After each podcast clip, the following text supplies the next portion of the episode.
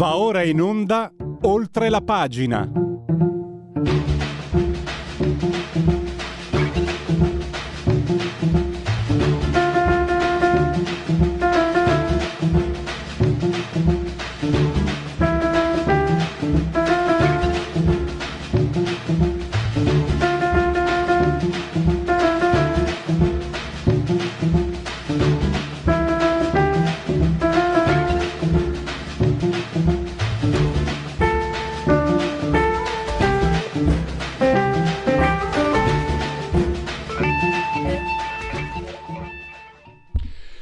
Applausi, come sempre, a questa magnifica sigla che ormai è diventato un marchio di fabbrica di Oltre la pagina, rubrica di Radio Libertà che state seguendo in simultanea.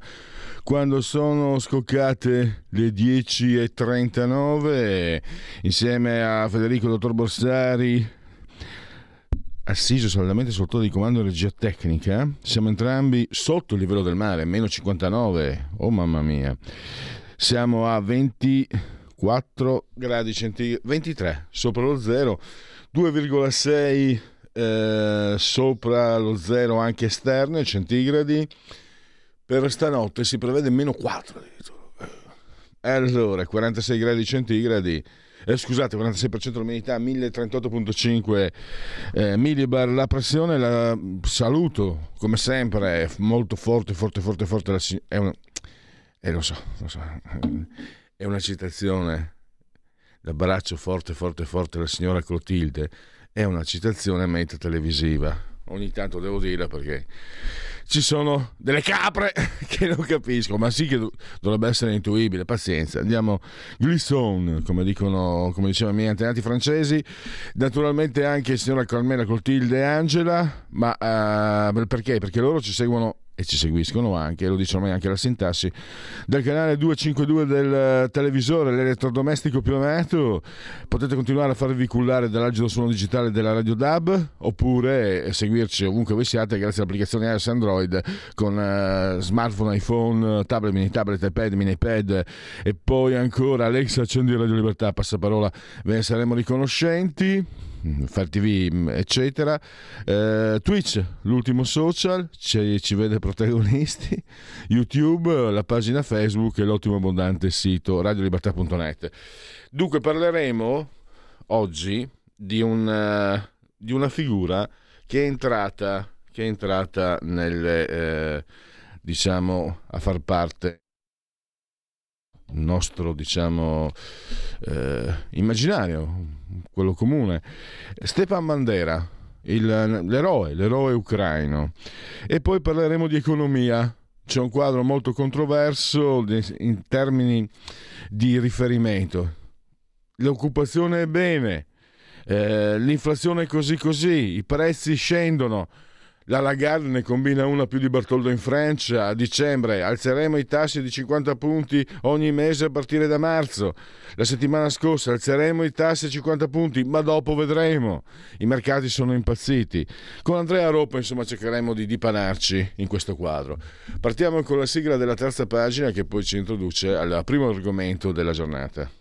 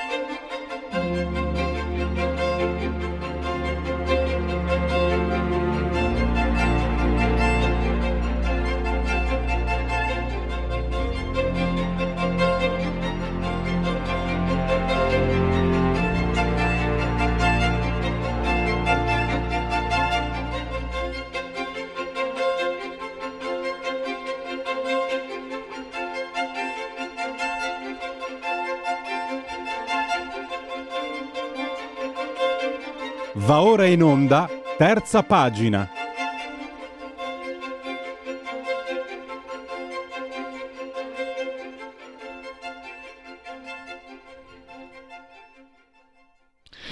Parliamo di un libro, parliamo di una figura che, eh, ripeto, è entrata a far parte ormai dell'immaginario collettivo. Chi di voi, a meno che non fosse ucraino ovviamente, conosceva Stepan Bandera? Qualche storico sicuramente, io personalmente no, invece adesso sappiamo tutti chi è, è l'eroe nazionale ucraino, tanto non di tutta l'Ucraina, e parliamo di lui attraverso l'autore di un saggio che gli è stato dedicato, L'eroe criminale, Stepan Bandera e il nazionalismo ucraino. Rubettino editore, 192 pagine a 16 euro. L'autore è eh, lo storico Marco Fraquelli, che è giornalista, scrittore e saggista. Eh, ci siamo dati del tu l'altro giorno, Marco. Mi fa, piace- mi fa piacere se continuiamo. Ti do il benvenuto e ti ringrazio anche per la tua disponibilità. Ah no, innanzitutto grazie, grazie quindi a te per, per l'ospitalità e un saluto cordiale a tutti gli ascoltatori. Allora, eh, Marco, eh, partiamo dal titolo. Eh, tanto Stepan Bandera che ho scoperto non era neanche cittadino ucraino perché lui era eh, cittadino mm, eh, austro-ungarico poi è stato della, cittadino della seconda repubblica polacca poi è stato apolide e infatti anche per questo gli era stato tolta eh, la, lo status di eroe nazionale nel 2011 proprio perché non, non, è neanche cioè non è stato cittadino della repubblica socialista sovietica ucraina che è lo status precedente all'attuale eh, cittadinanza ucraina.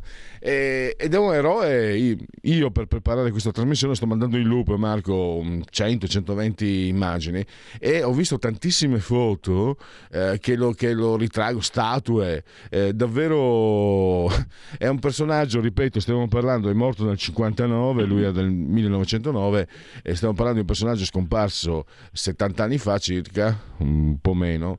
Eh, 60 anni fa ma che in Ucraina è terribilmente attuale e che in qualche modo con la sua figura ci riconduce anche a spiegare gli ucraini forse eh, e, anche il loro rapporto con eh, i russi. E nel tuo libro lo spieghi. Partiamo dal titolo l'eroe criminale. È un titolo che dà subito delle impressioni di un certo tipo. Eh, sì, il titolo eh, vuole rappresentare immediatamente in realtà eh, qualcuno recensendo il libro ha parlato di ossimoro no? tra i due termini.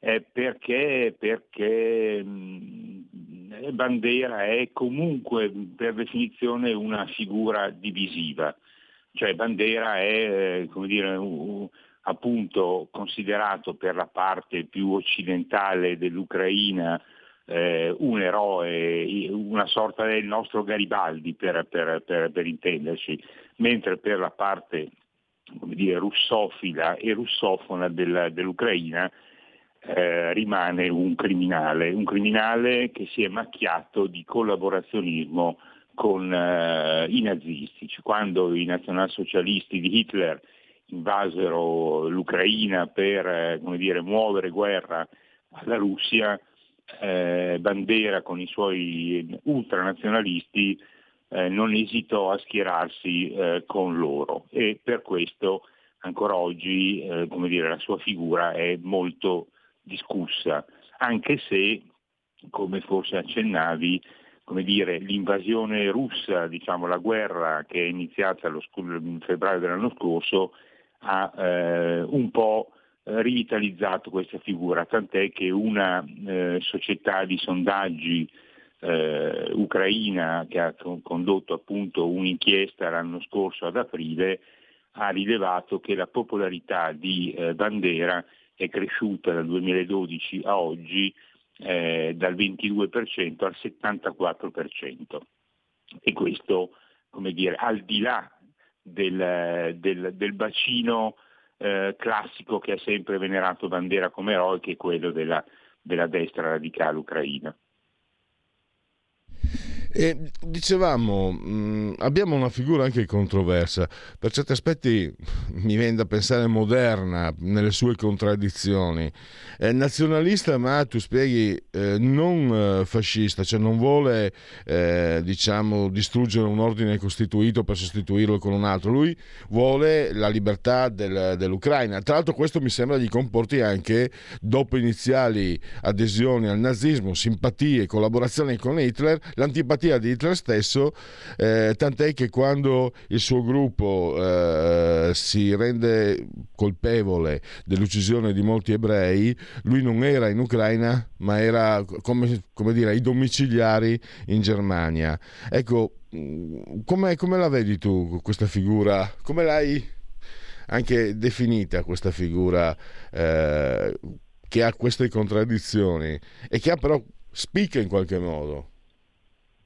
Allora, sì, io eh, lo, lo, preciso, dunque io mi ero occupato di Bandera già molti anni fa scrivendo un testo sui fascismi minori europei.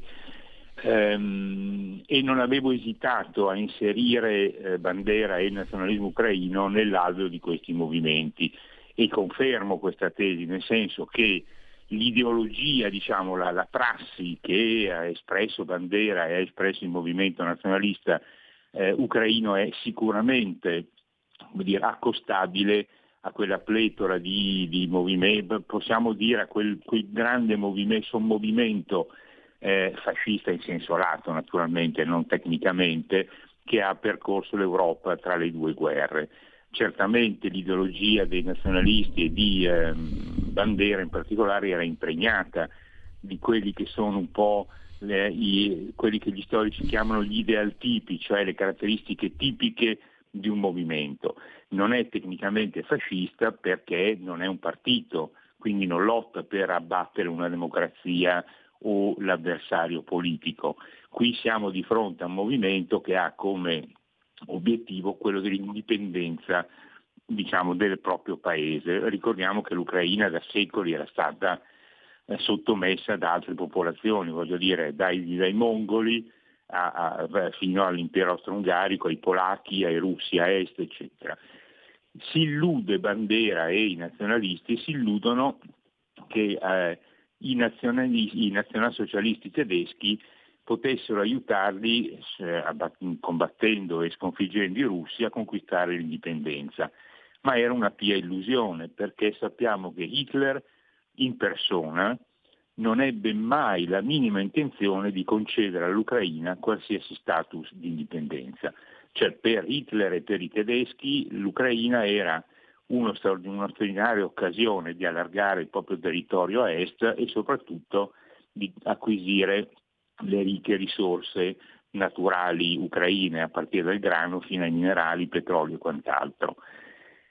Eh, da qui nasce la contraddizione, cioè Bandera è alleato dei nazisti, diciamola così, tatticamente, cioè gli servono per sconfiggere i russi. Dopodiché ideologicamente non c'è dubbio che Bandera avesse molti tratti comuni con i nazisti, a cominciare eh, dall'antisemitismo. Bandera era, si nutriva di un di un profondo antisemitismo che gli derivava proprio da, eh, dagli studi eh, fatti su alcuni eh, personaggi, diciamo, da alcuni ideologi del nazionalismo, in particolare questo Dmitry Donzov che teorizzava il pericolo bolscevico ebraico. Ecco, quindi questo, cioè, sicuramente c'è un'alleanza di tipo appunto tattico, ma anche una consonanza di tipo ideologico con, con, i nazisti. Questo ovviamente comporta, come dicevi, delle contraddizioni.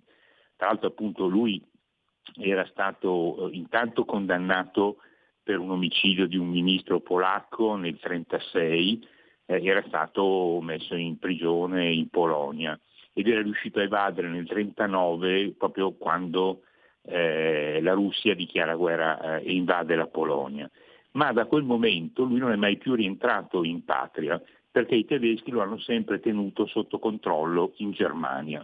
E quando si sono resi conto che eh, diciamo, il, mh, mm, l'obiettivo vero di Bandera non era collaborare con il nazismo ma eh, perseguire l'indipendenza dell'Ucraina, hanno preferito interloquire con personaggi più moderati e quindi lo hanno eh, tenuto in eh, Germania e quindi addirittura incarcerato in un campo di, di, di, detenzione, da cui sarà liberato nel 1944, quando i tedeschi si rendono conto che ormai la guerra è persa e serve eh, avere degli alleati, a quel punto lo, lo, lo riabilitano, ma ripeto, senza mai concedergli di rientrare in patria.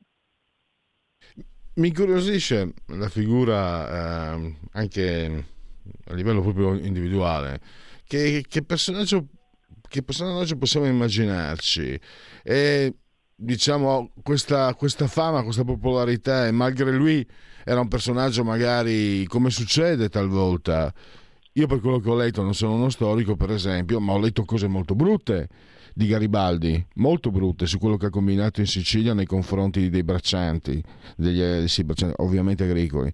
Però nella storiografia ufficiale questo viene messo da parte. Correggimi pure se dico fesserie, ma no, no, insomma, no, no, sono... ci mancherebbe. No, ecco, quindi ascolto, Garibaldi però è l'eroe dei due mondi addirittura. Cioè, quando un popolo ha bisogno di eroi, eh, ha la bocca buona, prende quello che trova. Oppure invece è un personaggio romantico, è un fanatico, è un personaggio romantico, uno che diventa che, che provoca, suscita così tanta emozione tra il suo popolo, non tutto, lo hai spiegato bene all'inizio, o cioè, siamo di fronte a un, a un qui pro quo oppure a un personaggio che, una, che si staglia comunque nella storia del Novecento? Allora, sicuramente Bandera non era un nazionalista romantico, no? se, se capisco bene come dire, l'accezione che, a cui tu ti riferisci. No, Bandera sì. era sicuramente un fanatico, ma è un fanatico perché tra l'altro nasce anche in un ambiente, cioè lui nasce nel 1909 eh, e vive degli eventi terribili, eh, c'è lo sfaldamento dell'impero austro-asburgico eh, che anziché dire, portare l'indipendenza portano all'occupazione polacca della sua. Lui era, era nato in Galizia, cioè nella parte occidentale, nord-occidentale della, della, della, eh, dell'Ucraina e l'occupazione polacca fu una, un'occupazione devastante, un po' come la nostra occupazione fascista de, dei territori istriani, sloveni, eccetera, già che siamo in, in, in zona giorno, giorno, del ricordo. Cioè, uh-huh. I polacchi attuarono una politica di una violenza terribile, addirittura snaturarono eh, la cultura de, dell'Ucraina, imposero il polacco come lingua. Insomma, eh, Bandera da ragazzino vive questi traumi. In più eh, cresce in una famiglia fortemente nazionalista. Il padre, che era un sacerdote uniate, cioè della, della Chiesa ehm, cattolica d'Oriente, morirà tra l'altro fucilato da, dai russi, eh, era ehm, fortemente nazionalista e eh, in quella casa si respirava questo, diciamo, questo, questa atmosfera fortemente nazionalista. In più, eh, come dire, Bandera eh, vive la sua adolescenza, quindi gli studi, l'università, eccetera, proprio nel periodo di massima tensione con i polacchi e poi con, eh, dire, con, con, con eh, l'Ucraina sovietizzata di, di Stalin, che, che, è stata veramente eh, dire, un periodo eh, terrificante per, per, gli ucraini. Quindi lui era, era un fanatico. Si, si, racconta, lo racconto nel libro, che da ragazzino lui si autotorturava, per esempio schiacciandosi le dita diciamo, nello stipite della porta oppure infilandosi degli aghi nelle unghie e, eh, per, per, prepararsi alle eventuali torture. Quindi lui era fortemente fanatico. Detto ciò, era, nonostante un fisico molto minuto, era, era bassino, era mingherlino, lo chiamavano il piccolino, aveva una grande dialettica, una grande forza eh, e soprattutto una grande capacità, eh, oggi diremmo, come dire, eh, gestionale, cioè sapeva gestire le persone. Infatti lui ha scalato in breve i vertici del movimento, aveva iniziato a distribuire volantini, ma nel giro di pochi anni diventerà veramente il leader assoluto del nazionalismo. Anche portando a una grande fissione nel movimento eh, nazionalista perché a Bandera si rifaceva il mondo diciamo più estremista rispetto al più moderato che era guidato da un altro leader che si chiamava Melnik. Uh, in più c'è da, da, da fare, se, se, posso rubare ancora un minuto, certo. un, un, un, un, discorso um, molto interessante che è quello generazionale, cioè Bandera apparteneva a quella generazione di giovani nazionalisti che aveva un po' scalzato i vecchi, cioè i fondatori del nazionalismo ucraino erano gli anziani, quelli che avevano fatto la prima guerra mondiale, peraltro tutti dispersi in giro per il mondo, la famosa diaspora eccetera. Quindi, come dire, anche internazionalmente Bandera rappresentava una, una, una novità e, eh, ripeto, il fatto che mentre Bandera si formava, cresceva, eccetera, contestualmente crescessero i movimenti come il nazionalsocialismo e prima ancora il fascismo, naturalmente dire, tutto questo eh, comportò una, un'assunzione diciamo, ideologica molto particolare, però non c'è dubbio che Bandera fosse una personalità significativa, insomma. In più considerate che la sua morte violenta, lui venne avvelenato dal KGB nel 1959 nella sua abitazione di Monaco, naturalmente ha dire, favorito la nascita del mito. Un mito che è stato abbastanza sopito fino ai primi anni 90 del secolo scorso, quando ovviamente con la dissoluzione dell'Unione Sovietica e l'indipendenza dell'Ucraina la sua popolarità ha potuto acquisire maggiore visibilità. Di qui, come dicevi tu, i vari monumenti, i musei, addirittura la toponomastica, molte vie intitolate a bandera e così via. Poi, ma sarebbe troppo lunga, insomma, non voglio non voglio Beh, eh, Marco, troppo tempo. Mm, eh, purtroppo abbiamo esaurito lo spazio, però certo. io credo che siamo arrivati a metà, perché riflettendo anche mi sembra che mh, mm, sia possa essere una metafora eh, Bandera per capire, la sto vedendo così, quanto possono essere pericolosi i nazionalismi. Tu hai spiegato mh, il comportamento dei polacchi in Ucraina.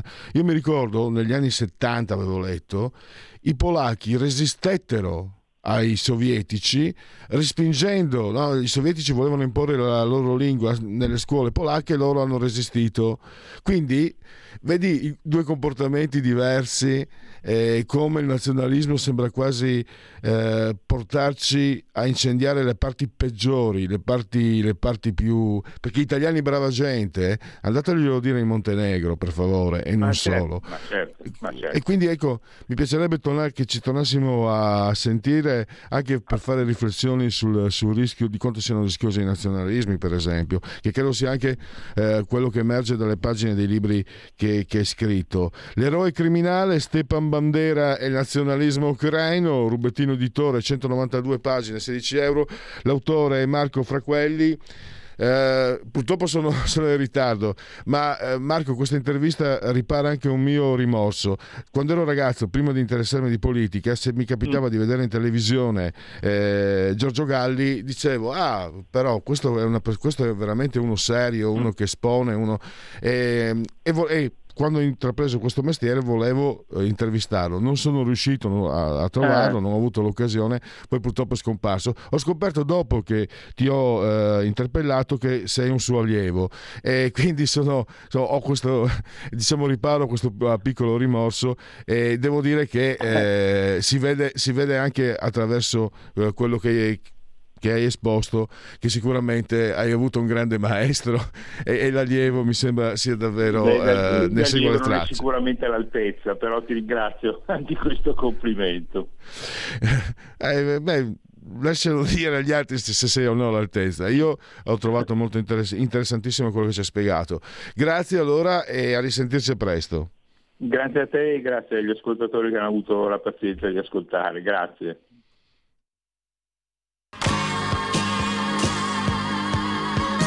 Davide Volpin un'ora in diretta nel passato per non dimenticare i grandi artisti e la loro grande musica ogni sabato dalle 17 alle 18 spazio pomeriggio su Radio Libertà.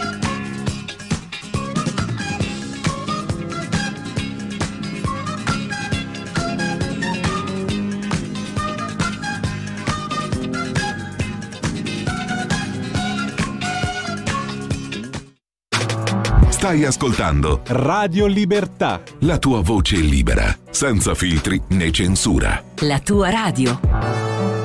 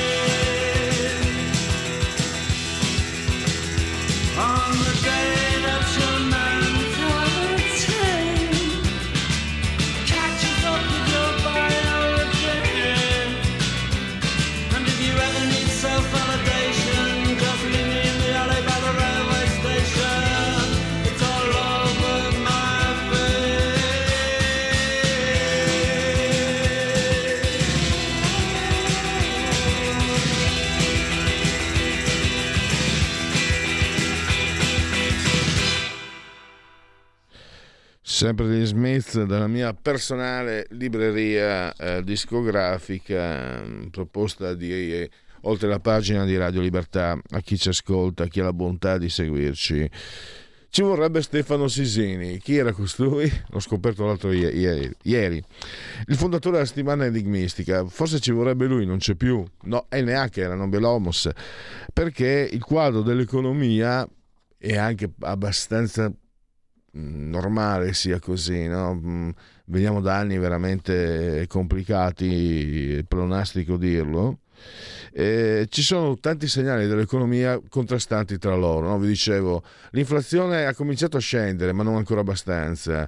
Eh, la BCE ha alzato i tassi, ha detto che lo faceva periodicamente, poi invece la, la Garda ha detto no, ma a marzo lo facciamo, poi non lo facciamo più i mercati sono andati in delirio. L'occupazione tiene, però nel quadro generale, anzi addirittura pensate, da quando c'è l'euro in Italia 60,5% di occupati, è la percentuale più alta da quando c'è l'euro. Eh, però uno inserito in questo contesto, eh, non c'è da pensare che sia un quadro mm, eh, stabile. Insomma, ci sono tante cose e ne parliamo con un addetto ai lavori, eh, un amico ormai di Radio Libertà, Andrea Ropa di QN. Lo saluto e lo ringrazio. Io so che sei via Skype, non, posso, non riesco a vederti perché abbiamo lo schermo che non funziona ormai da tempo. Eh, tu purtroppo, puoi, purtroppo per te puoi vedere me. Comunque ti do il benvenuto e tra poco mando in loop le immagini che riguardano i nostri argomenti. Benvenuto, bentornato anzi Andrea. Buongiorno Pierluigi, buongiorno bentrovati anche ai nostri radioascoltatori. Allora, io ho dato questa impostazione, Andrea, però tu se l'ho detto ai lavori, sicuramente eh, questi, questi, dati che io esposto anche come apparentemente contrastanti tra loro, in realtà sono generati da un contesto, da una generazione data che tutti conosciamo. Però come possiamo, restando sempre nel, nell'enigmistica, eh, che immagine ne viene fuori unendo i puntini? Ma Pierluigi, guarda, eh, partiamo da una premessa. L'economia, come dicevi tu prima, al, al di là del, dell'enigmistica, l'economia non è enigmistica, ma eh, è una scienza sociale, non è una scienza esatta. E quindi non stiamo parlando di statistica, non stiamo parlando di matematica, non stiamo parlando di geometria, è una scienza sociale. E di conseguenza tutte le previsioni che riguardano l'economia, in maniera particolare l'economia, sono previsioni che sono in qualche modo eh, legate a fattori che non sono prevedibili in ogni caso, per cui le previsioni si fanno, ma eh, di solito le previsioni vengono, vengono smentite. Eh, il più grande economista del secolo scorso, ricorderete Keynes, eh, diceva che nel lungo termine le previsioni a lungo termine non servivano a nulla perché nel lungo termine siamo tutti morti. Di conseguenza, bisogna fare i conti comunque con eh, una situazione eh, che vede delle, del, dei valori che possono sembrare a prima vista in qualche modo anche, anche contrastanti.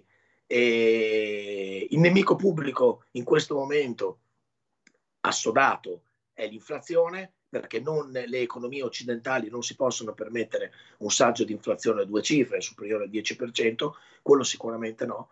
E quindi sulla base di questo nemico pubblico numero uno, che è un nemico condiviso sia dalla Fed negli Stati Uniti sia dalla BCE in Europa, si sono impostate delle politiche eh, monetarie restrittive che vogliono combattere in qualche modo eh, la recrudescenza dell'inflazione aumentando il saggio di interesse. Per cui sono già stati operati più interventi, soprattutto da parte della Fed, alzando il valore eh, dei tassi di interesse ehm, che in qualche modo hanno frenato lo slancio dell'economia, eh, in alcuni casi anche provocato eh, una piccola recessione, allo scopo però di eh, frenare quello che è l'aumento del, del, del caro vita che erode evidentemente salari e stipendi e che per quello che riguarda eh, i cittadini è sicuramente un nemico eh, più subdolo di quanto non sia eh, magari eh, un, un, piccolo raffreddamento dell'economia, più subdolo perché? Perché è di fatto una tassa occulta, cioè tutti quanti noi pa- abbiamo pagato nel 2022 una tassa occulta di dell'11% dovuto all'inflazione eh, perché i prezzi sono aumentati e, di conseguenza non sono aumentati i nostri salari e i nostri stipendi. Questo è in qualche modo eh, il, il, il, punto della situazione. Dopodiché è evidente che eh, le ricette da parte delle banche centrali e dei eh, vari governi, eh, soprattutto quelli in seno all'Europa, sono, governi, sono ricette diverse, a volte anche eh, creative e sono ricette che dentro hanno anche il controllo del saggio di occupazione e anche eh, investimenti e anche il controllo per quello che riguarda l'Italia, il controllo del debito pubblico, che quello è un parametro che altri stati non hanno, ma che noi siamo obbligati in qualche modo a, a rispettare perché abbiamo un debito pubblico molto alto e quindi la composizione di tutte queste, diciamo così, di tutti questi parametri danno vita a una politica, eh, a una politica economica che è, è, diversa da Stato a Stato, da momento a momento. Oggi è diversa da ieri, domani sarà diversa da oggi e per questo le previsioni vanno prese con il beneficio di inventario. C'è anche diciamo, questa strategia di uscita no, dall'emergenza, eh, non so pronunciarlo, il quantitative uh, tightening, cioè la BCE che eh, smette di aiutare gli stati acquistando i loro titoli, eh, è una, mm, dovrebbe attivarsi a poco, no? in marzo mi sembra. Eh, questo confrontandomi anche con, con i tuoi colleghi, mi sembra sia un'incognita, mm, cioè ci sono, eh, c'è un'aspettativa controversa, eh, preoccupazione, misto curiosità su quello che può accadere. Mi è sembrato di aver capito su questo processo che, andrà, che entrerà appunto in corso tra poco. Volevo capire la tua opinione. Sì, guarda, la mia opinione è molto, è molto chiara e molto franca. Eh, si tratta di ritornare a una situazione di normalità, eh, perché evidentemente da dieci anni a questa parte, da quando Mario Draghi mise mano al, alla politica del quantitative easing, il whatever it takes, sostanzialmente fu eh, una mossa per eh, fronteggiare una situazione anomala. E quindi la BCE prese ad acquistare i titoli eh, in grande quantità i titoli di Stato degli Stati che erano in difficoltà in quel momento, fra i quali soprattutto l'Italia. Ora eh, la, la, nuova gestione della BCE, la, la Presidente Lagarde, ha da un po' di tempo deciso che a partire da, eh, dal, dal, secondo, dal, secondo, quadrante del 2023, quindi dal primo di aprile, questa operazione non verrà più fatta e si tratta di rientrare su dei parametri normali, cioè di rimettere le politiche di acquisto di titoli pubblici della Banca Centrale Europea in una situazione di normalità. Eh, perché in questo momento fortunatamente l'emergenza congiunturale non c'è più. I mercati, che sono coloro che di solito eh, danno il polso della situazione, hanno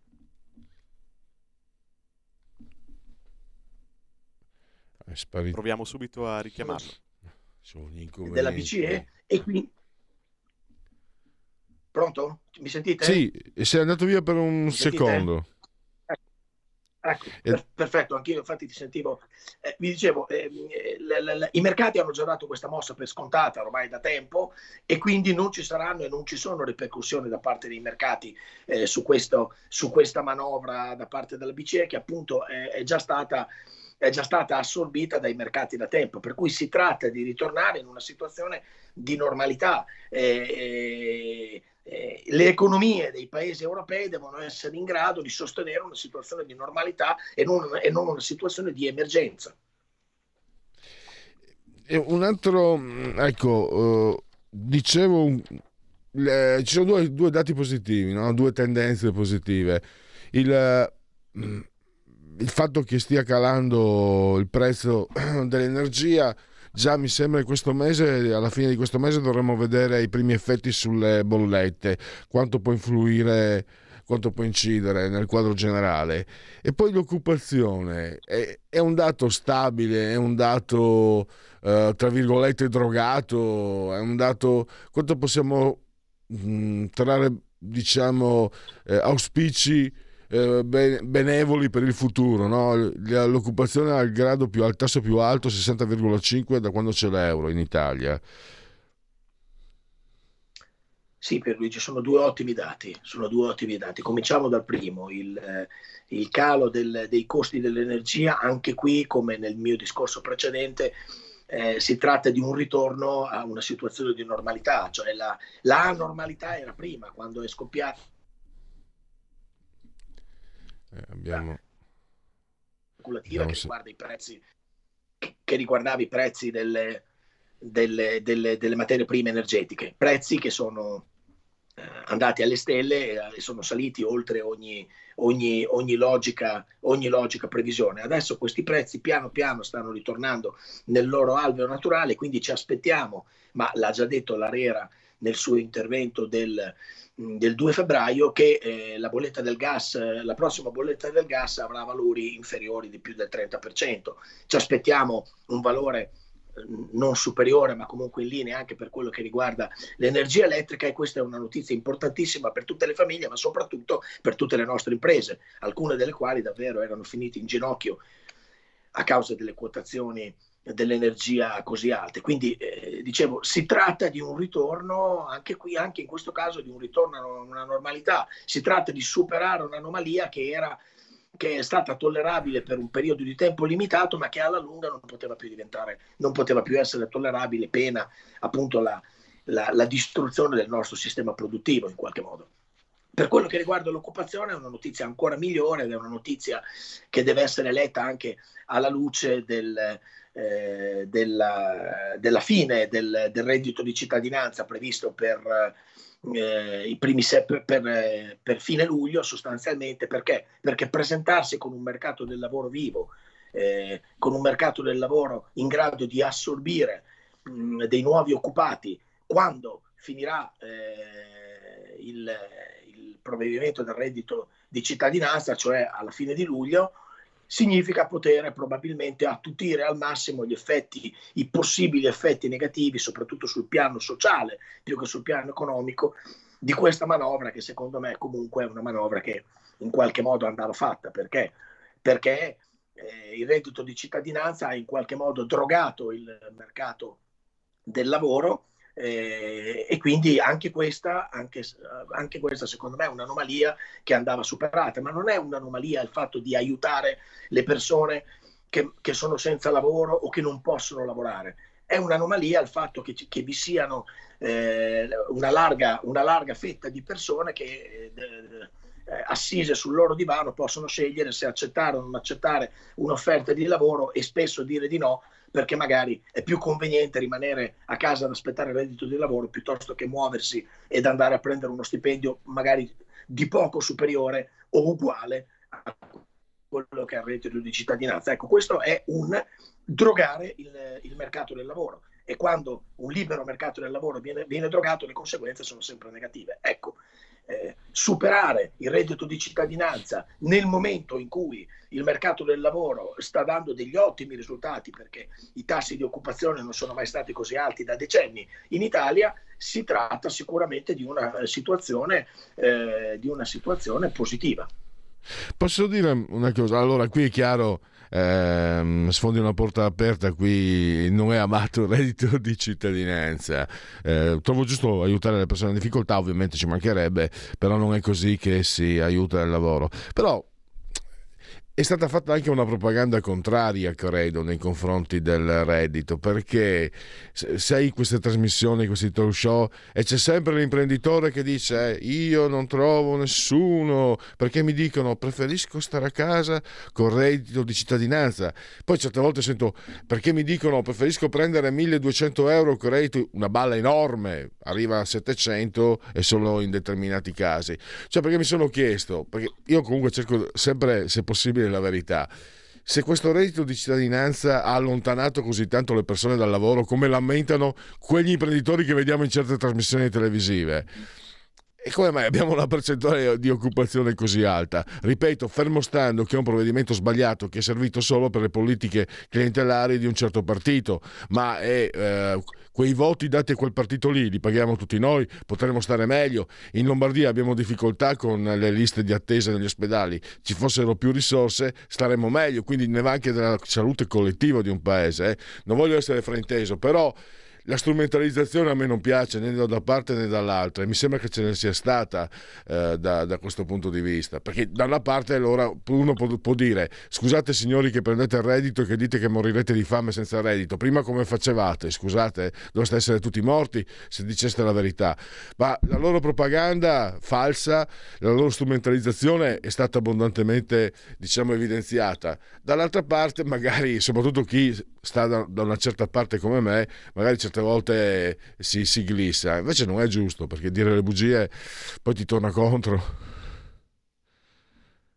Sì, sì, sono d'accordo, sono d'accordo Pierluigi. La realtà è che eh, le dinamiche che governano il mercato del lavoro sono dinamiche molto più complesse rispetto a, a, quelle che abbiamo elencato fino adesso. Non è semplicemente la convenienza di stare sul, merc- sul eh, come dire, di stare con il reddito di cittadinanza in attesa di una proposta di lavoro, accetti la prima, accetti la seconda. È che il mercato del lavoro è governato da logiche che sono, eh, come dire, ben, ben, più complesse di queste, che derivano prima di tutto dalla situazione congiunturale e secondariamente eh, derivano eh, dal, dalle politiche di investimento che fanno le imprese eh, eh, sul territorio. Per cui il lavoro e l'occupazione si, eh, si aumenta eh, investendo, eh, facendo sì che vi siano imprenditori sia italiani che soprattutto investitori stranieri che vanno a investire sul Made in Italy, sul territorio italiano.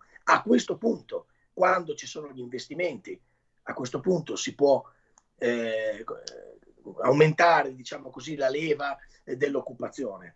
Eh, per cui sono, ci sono dinamiche talmente complesse che difficilmente possono venire governate semplicemente con un, con un aiuto esterno o, oppure, oppure con degli interventi di carattere legislativo. Ci vuole un clima di fiducia, ci vuole una congiuntura che tira e ci vogliono, e ci vogliono delle imprese che investono, investono nel, nel proprio business. Allora tu crei occupazione e nel momento in cui crei occupazione chiaramente hai un mercato del lavoro che è maggiormente nelle condizioni di essere flessibile e di rispondere evidentemente no, anche alla collocazione di coloro che da tempo non trovano lavoro e che magari prima eh, si legavano più al reddito di cittadinanza, sempre fatto salvo, ripeto, sempre fatto salvo quella quarta di persone che lavorare non possono.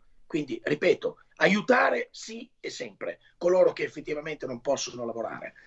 E eh, per coloro che invece eh, possono lavorare chiaramente si tratta di entrare all'interno di un mercato del lavoro che più è vivace e meglio è, chiaramente formandoli, chiaramente non mandandoli allo sbaraglio in un mercato del lavoro che magari li rifiuta o che gli fa, gli fa fare mille chilometri per trovare un posto di lavoro, formandoli a fare un lavoro che possa essere in qualche modo compatibile con le proprie ambizioni, con le proprie aspettative, con la propria preparazione, con la propria formazione. Siamo arrivati alla conclusione. Io ringrazio Andrea Ropa di QN, grazie davvero e risentirci presto. Grazie a voi, buona giornata. Segui la Lega è una trasmissione realizzata in convenzione con La Lega per Salvini Premier. Il 12 e il 13 febbraio si vota in Lazio e Lombardia. Domani con Pietro De Leo ne parleremo, guardiamo orari, leggi elettorali, il voto disgiunto, eccetera, eccetera, eccetera. Intanto dal sito legaonline.it, scritto legaonline.it, vi ricorda questo importante appuntamento. Ovviamente il sito Lega Online vi invita a votare per chi. Immaginate chi. Molte cose si possono fare da questo eh, sito, per esempio iscriversi alla Lega Salvini Premier, è molto, è molto facile, si versano 10 euro, si può fare anche tramite PayPal, PayPal, PayPal PayPal senza nemmeno vi sia la necessità che siate iscritti PayPal, PayPal, PayPal. Il codice fiscale e gli altri dati richiesti e quindi vi verrà recapitata la magione per via postale se ci sono poste italiane, gesti apotropaici a profusione, anche se siete delle femmine, non ha importanza, gesti apotropaici. La tessera Lega Salvini Premier. Segui la Lega prima che la Lega segua te alla Marciana o seguisca te alla Pellegrina e anche per la sintassi. Altre cose, per esempio, da questo sito il D43. Che cos'è il D43? È la sigla che, dovete, che potete mettere nella vostra dichiarazione dei redditi per aiutare la Lega Salvini Premier. Soldi che lo Stato vi prende comunque e che invece potete indirizzare verso attività a voi affini. In questo caso si tratta di politica, si tratta di Lega, D di Domodossola, 4 il voto in matematica, 3 il numero perfetto, D43. Eh, non ci sono appuntamenti, non ci sono appuntamenti visibili, poi ci saranno sicuramente degli aggiornamenti e che vi verranno resi noti nelle trasmissioni che seguono questo oltre la pagina. Quindi per eh, Segui la Lega direi che oggi sa Sufi. Segui la Lega è una trasmissione realizzata in convenzione con La Lega per Salvini Premier. Sondaggetti allora MG Different commissionato dalla RAI ehm, le minacce della Russia di usare armi nucleari in Ucraina. Eh, quanto è preoccupato? Preoccupati 57, non preoccupati 26. Chiudo, quindi via la condivisione, ne apriamo un altro. Questo è Demopolis, committente 8,5, quindi la sinistra caviar, quella insomma la, la, la conduttrice che nello yacht di De Benedetti. E dunque, scusate, eh, sarebbe opportuno porre dei limiti all'uso delle intercettazioni? Sì, 23%, no, sono necessarie per il 68%, il 9% non sa. Per quali reati andrebbe mantenuto il ricorso alle intercettazioni? Criminalità organizzata per il 90%, corruzione all'81%, altri reati gravi 67%. E poi scusa, la diffusione sui media dovrebbe essere vietata del tutto per tutelare la privacy il 24%, sempre permessa per non porre limiti il diritto di informazione al 18%, praticamente la redazione del fatto quotidiano, consentita ma con un divieto di pubblicazione delle conversazioni relative a persone o fatti non legati al reato, 58%, non sa il 7% aspetta che intercettino uno di loro, vedrai, vedrai come cambiano idea. Istat, eh, dato commercio extra, no, al dettaglio, chiedo scusa, eh, la stima congiunturale al dettaglio meno 0,2 in valore e meno 0,7 in volume. Eh, ma chiudiamo qui e andiamo con i genetriaci unplugged, genetriaci del, nono, del vigesimo primo, vigesimo giorno di piovoso, mese del calendario repubblicano, per tutti un giovedì Zoibe 9 di febbraio, anno domini eh, 2023 o 2023 che dir si voglia. Pietro Nenni, Romagnolo, PSI, la politica non si fa con il sentimento, figurati con il risentimento. Frank Frazetta, Conan il Cimmero. Frank Frazetta, eh, Federico Frazetta, era un disegnatore, illustratore che mi ricorda un po' come stile tuo nonno. Devo dire, bravissimo, sembra una bella gara tra Frazetta, beh, considerato uno dei massimi mondiali Frank Frazetta, quindi si può fare questo accostamento senza, senza che tuo nonno da lassù non se la prenda, a parte che non mi sembra che non fosse una persona che se la prendesse. Eh, Rinus Michel, Michel o Michel, comunque il calcio totale arancia meccanica, Loris Azzarò, origini siciliane ma con l'accento sulla O, stilista il grande Antonio Ciacci, cuore matto, il cuore matto di Little Tony che ci ha lasciato già da alcuni anni, Joe Pesci, tre nomination, eh, zero Oscar, quei bravi ragazzi, Mia Farrow, Rosemary Baby, eh, Julio, Fe- Julio Felasco, mm, tecnico di, pallavolo, ma ha lavorato anche per l'Inter. Il grande eh, c'è Manuel Gerolin che giocava nell'Udinese, era, lui era veneto, quindi era uno dei due stranieri dell'Udinese formata a Furlani. E chiudo con Vito Antofermo che ingaggiò una battaglia memorabile, epica con il grande Marvin Hagler qualcosa di davvero pugilato stiamo parlando. Ho già sforato di un minuto, allora saluto e ringrazio Federico Dottor Borsari, struttura di comando in regia tecnica, eh, adesso c'è Lega Liguria, grazie a tutti voi per aver scelto oltre la pagina, buon proseguimento. Miau. Stai ascoltando Radio Libertà, la tua voce libera, senza filtri né censura. La tua radio. Stai ascoltando Radio Libertà, la tua voce libera, senza filtri né censure, la tua radio.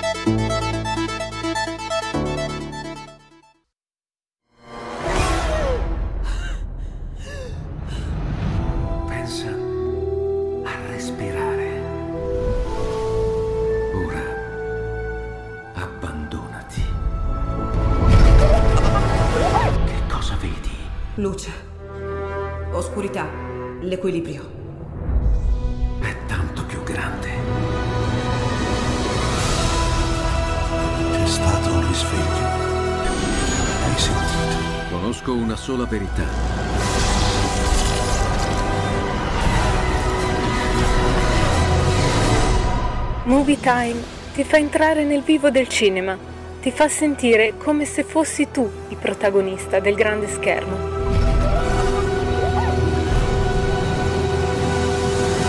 Ogni sabato dalle ore 16.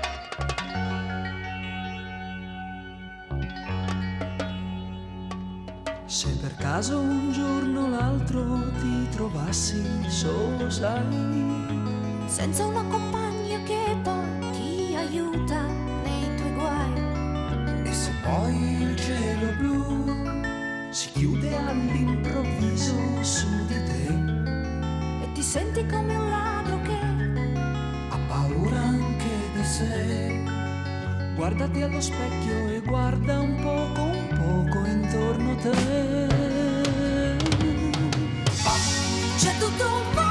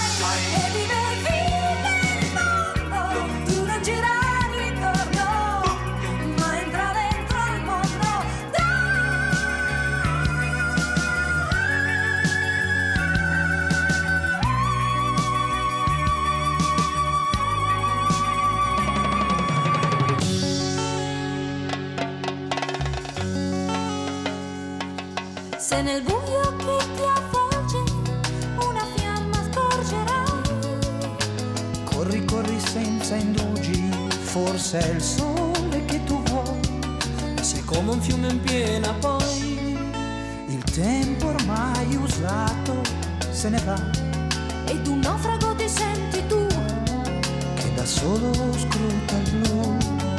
Quella fiamma sconosciuta è la tua zattera, lo sai. c'è tutto un mondo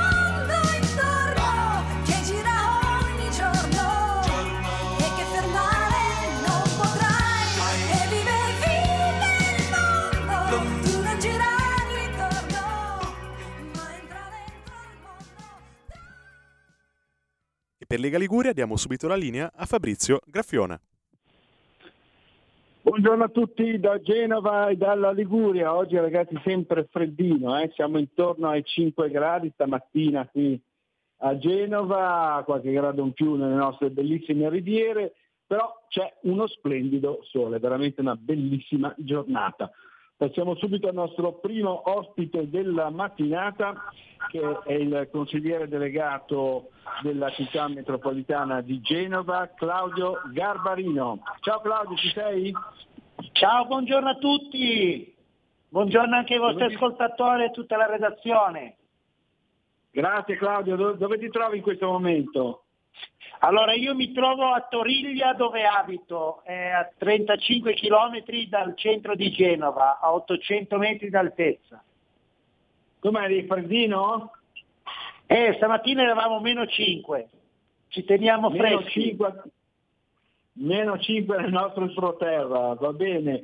Allora, a proposito di, di, di entroterra parliamo proprio di- del progetto Bus and Bike per unire costa ed entroterra. Da Pasqua per gli appassionati di mountain bike e cicloturismo sarà infatti possibile raggiungere l'entroterra genovese con bicicletta al seguito sui nostri bus di AMT grazie proprio al proficuo lavoro del nostro consigliere delegato della città metropolitana di Genova, Claudio Garbarino. Allora ci illustri un po' questo progetto, come è nato, come, come si svilupperà? Allora, partiamo eh, dal, dal, eh, mio incarico. Io in città metropolitana ho sia la delega ai trasporti che al piano strategico.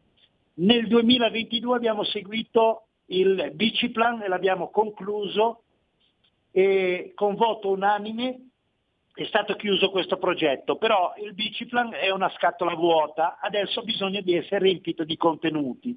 Mentre sulla città di Genova si prosegue con le piste ciclabili, nell'entroterra, visto la conformazione territoriale della nostra Liguria, abbiamo pensato con l'azienda MT, che in questo sono bravissimi, a strutturare un trasporto con delle rastrelliere, logicamente in via sperimentale per ora, su tre tratte, quindi noi andremo a collocare delle rastrelliere sulle eh, corriere di linea, questo in linea di massima dovrebbe essere il sabato e la domenica, e la, la prima linea sarebbe quella Genova dove abbiamo l'hub centrale che è Viale Caviglia, fin verso eh, Toriglia dove abito io che è eh, sotto le pendici del Monte Antola. Quindi per i biker è un divertimento assoluto con tutti i sentieri e le piste che ci sono. L'altro, sempre in via sperimentale, è da Chiavari, piazza centrale, andare fin su a Santo Stefano d'Aveto e lì si, eh, se si possono fare delle fermate intermedie e c'è proprio gli addetti di AMT che lavorano in quella zona che stanno studiando quali sono le, le possibilità di fermata. E l'altra parte è sulla Valle Scrivia che fa sempre parte del Parco dell'Antola, mentre Chiavari è sotto il Parco dell'Aveto e abbiamo coinvolto anche i due presidenti, con un carrello eh, che praticamente eh, chi ne vuole usufruire fa dei gruppi da otto e viene prenotato e vengono portati in tutta la zona della Valle Scrivia, che è anche la Valle Scrivia con il Castello della Pietra, è un posto stupendo da, da vedere. Quindi l'obiettivo è collegare sia la riviera con l'entroterra, ma anche rispettare proprio l'ambiente con l'agenda 2030 che ci impone di abbattere le emissioni in atmosfera. Quindi si possono prendere i bus AMT delle linee 725 Genova Brignole Bargali Torriglia, ripetiamo, e numero 711 Chiavari eh, per, mm, Piazza della Stazione, Borzonasca, Reggio Aglio, Santo Stefano d'Aveto, oppure si può, si può noleggiare il pulmino con conducente e carrello al seguito di questo servizio Rent Bus and Buy Esa- di esattamente, questo logicamente in via sperimentale, se eh, funziona come penso io perché c'è molta richiesta, può essere esteso proprio a tutte le, le linee della provincia che ne faranno richiesta. Logicamente Ecco, si va a studiare un eh, surplus di, di biglietto per eh, il, il trasporto bici che sia una cosa diciamo, accessibile a tutti proprio per dare la possibilità ai biker e qui eh, mi permetto di ringraziare anche tutte le associazioni dei biker che ci hanno dato veramente una mano e hanno spinto anche loro per avere diciamo, un servizio di questo tipo. Allora, ricordiamo che ATP che operava eh, nel Tiguglio come servizio eh, trasporto pubblico e a Metì si sono chiusi un paio, un paio di anni fa e sopra te che sei eh, consigliere delegato della città metropolitana di Genova vo- vorrei sapere un po' come funziona questa fusione, sta andando bene? Allora, la fusione secondo me sta andando molto bene perché si sta praticamente prima erano due aziende che eh, lavoravano in sinergia però avevano un po' di problemi nella comunicazione.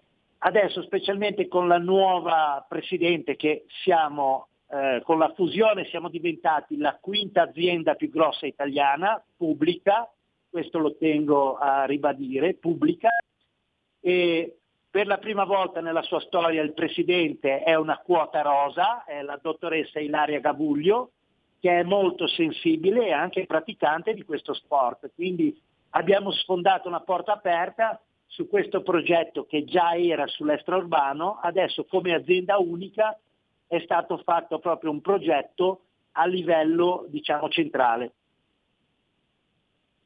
Benissimo, allora ti salutiamo, cosa fai? Rimani nella tua non caldissima Torriglia o scendi a Genova oggi, Claudio? Allora, oggi no, oggi sono in festa, domani invece scenderò a Genova che ho da fare parecchie cose in città metropolitana, eh, però oggi sono eh, lavorativo nel, nel mio territorio, col mio lavoro, diciamo, eh, quello che mi permette di portare a casa uno stipendio. Ah, va bene, ti ringraziamo, allora ti auguriamo buon lavoro e buona giornata. Ciao Claudio. Grazie a tutti voi, grazie. Grazie ancora al nostro consigliere delegato della città metropolitana di Genova, Claudio Garbarino. E passiamo subito al nostro secondo ospite della mattinata, che è l'assessore comunale di Genova e segretario eh, provinciale della Lega di Genova, Francesca Corso. Ciao Fra, sei già in linea? Inizio, ciao a tutti gli ascoltatori. Ciao Fra, dove ti trovi in questo momento?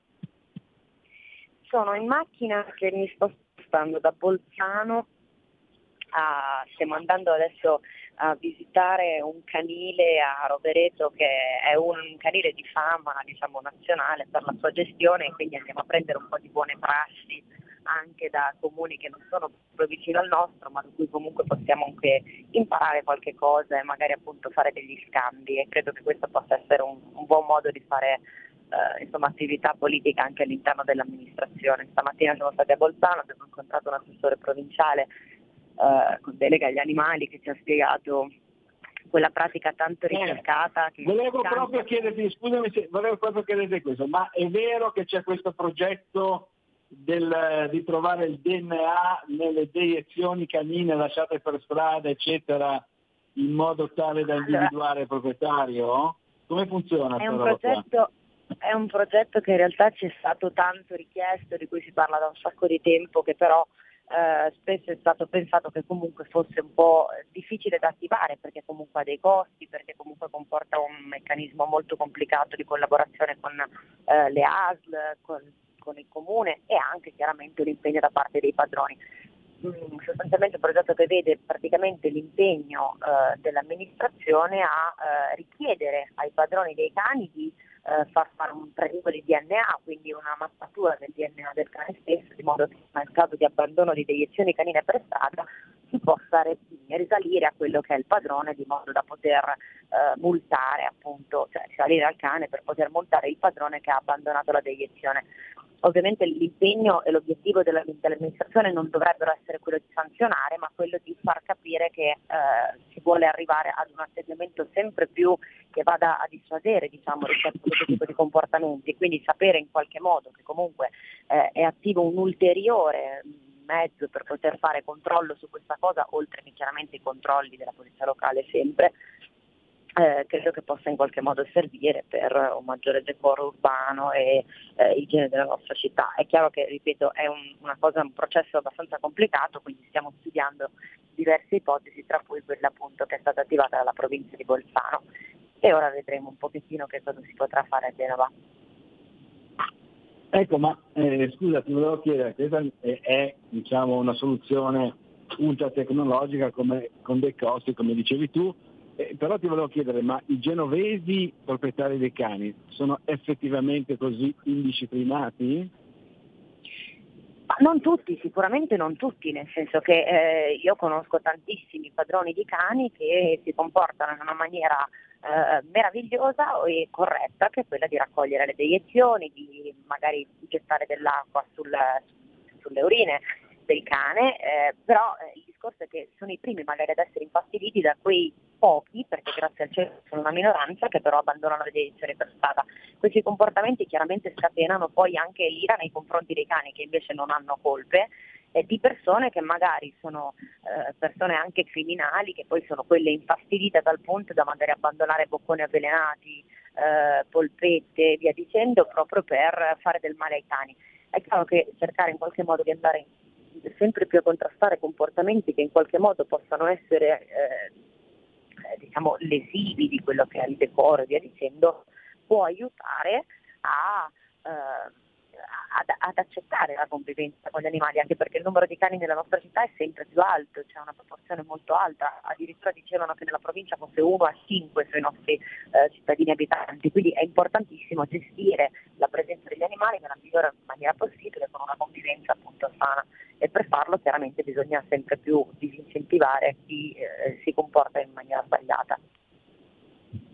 Benissimo, cambiamo pagina e quindi argomento e pas- passiamo su Genova, in particolare Genova San Pier d'Arena, ehm, dove c'è ancora aperta la questione del centro sociale Zapata. E lì ci sono state un po' delle, delle polemiche in comune a Genova perché sostanzialmente c'era stato un po' un ammorbidimento da parte del vice sindaco, poi mi sembra rientrato o no, me lo direi tu, eh, Francesco, un po' la soluzione qual è? Perché abbiamo già scondorato un altro centro sociale a Lagaccio con grande successo e adesso tocca allo Zapata.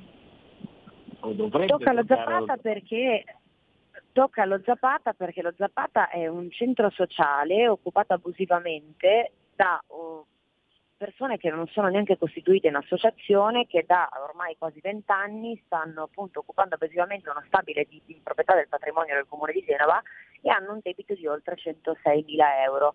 È chiaro che eh, stamattina leggevo un'intervista del direttore dell'Accademia Ligustica eh, che dice che eh, sostanzialmente che, che- che è l'Accademia che appunto andrebbe a rimpiazzare questo centro sociale qualora sgomberato, come dovrebbe accadere, che dice che l'Accademia non ha intenzione di far, di far sì che insomma, si acceleri lo sgombero. E ha ragione il, direttore Fiorato perché non sarà l'Accademia a far sì che ci sia questo sgombero, ma il Comune di Genova perché comunque è creditore di oltre, ripeto, 106 mila euro nei confronti di queste persone. Non significa eh, fare una battaglia eh, insomma, ideale, ideologica. Il discorso è che secondo me bisogna chiaramente iniziare a pensare che non si possa essere complici di questo tipo di atteggiamenti, soprattutto nel rispetto di tutte quelle associazioni, di quegli enti che invece pagano regolarmente dei canoni, eh, vincono dei bandi di gara anche con delle difficoltà perché sappiamo quanto sia difficile partecipare eh, per via della burocrazia a delle gare pubbliche. Quindi quello che si è detto allo Zapata eh, questa- a queste persone che costituiscono questo gruppo, questo centro sociale, è quello di dire innanzitutto di sgomberare un'area che ha un interesse pubblico importante, che verrà riqualificata con i fondi PNRR e su cui c'è già una progettualità importante dopodiché di saldare quello che è il debito nei confronti del Comune di Genova e questo è chiaro che debba avvenire perché altrimenti si crea un precedente importante e vorrei capire in quale modo ci si giustificherebbe con tutte le altre associazioni che invece i canoni li rispettano e rispettano le regole. La terza cosa che si è detta è che comunque ovviamente una volta saldata eh, saldato il quantum in qualche modo regolarizzata la loro posizione, si potranno costituire in associazione e partecipare regolarmente ad un bando pubblico per l'assegnazione di un eventuale altro spazio. Questa è la regola che deve essere rispettata da tutti, deve essere valida per tutti, non si possono fare eccezioni soltanto perché una certa parte politica decide di sostenere eh, gli abusivi eh, o coloro che comunque in qualche modo si impongono con arroganza, perché questo messaggio, messaggio è sbagliato da far passare, perché altrimenti, ripeto, io mi metto nei panni di tutte quelle associazioni che invece con fatica, magari per attività anche più lodevoli rispetto a quelle che vengono svolte dai centri sociali, mh, si impegnano a rispettare le regole, a partecipare a bandi, a costituirsi in associazioni, in ATS, e movimenti e registrarsi regolarmente e tutto quanto e poi si vedono magari scavalcare eh, da persone che con arroganza, eh, non rispetto delle regole decidono di occupare abusivamente e i mesi diciamo restano, lasciano in qualche modo vengono lasciate eh, dove sono. Questo sicuramente è stato un atteggiamento sbagliato nel passato, oggi l'amministrazione ha preso una posizione chiara e spero che veramente questa posizione venga rispettata. La Lega l'ha detto da subito, lo sta continuando a ribadire, noi siamo sempre stati per lo sgombero dei centri sociali abusivi, dopodiché se qualcuno si vorrà presentare regolarmente ad un bando, ripeto una volta saldata quella che è la posizione e regolarizzata, allora sarà un altro discorso. Ecco, centri, abus- eh, centri sociali non abusivi, vorrei sapere quanti sono quelli eh, non abusivi in regola che pagano al comune quanto dovuto. Speriamo Vorrei che rispettate anch'io. le regole e, e speriamo che eh, sia eh, mh, altrimenti sgomberato il- finalmente il centro sociale Zappata a San Pier d'Arena come è stato per quello del Lagaccio sempre a Genova. Allora ti ringraziamo, ti auguriamo buona giornata e buon lavoro. Ciao Fra. Grazie a voi, grazie, ciao. Grazie ancora al nostro assessore del comune di Genova Francesca Corso. E prima di lasciarvi volevo ricordare soltanto che è in corso il consiglio eh, regionale eh, dedicato al giorno del, eh, del ricordo con l'intervento delle, dei rappresentanti, degli esponenti delle- dell'associazione eh, Giuliano Dalmata, di tutte le autorità e, e naturalmente un, eh, personale eh, ricordo eh, alle vittime delle foibe. In tal senso volevo sottolineare che purtroppo a Genova ehm, alcuni componenti degli antifa, del, di Genova antifascista hanno negato i crimini dei partigiani titini e hanno vandalizzato la targa dedicata alle vittime delle foibe che era stata appunto installata in, in un quartiere eh, di Genova dal comune. Eh, per il momento è tutto da Genova e dalla Liguria, linea Milano da Fabrizio Graffione.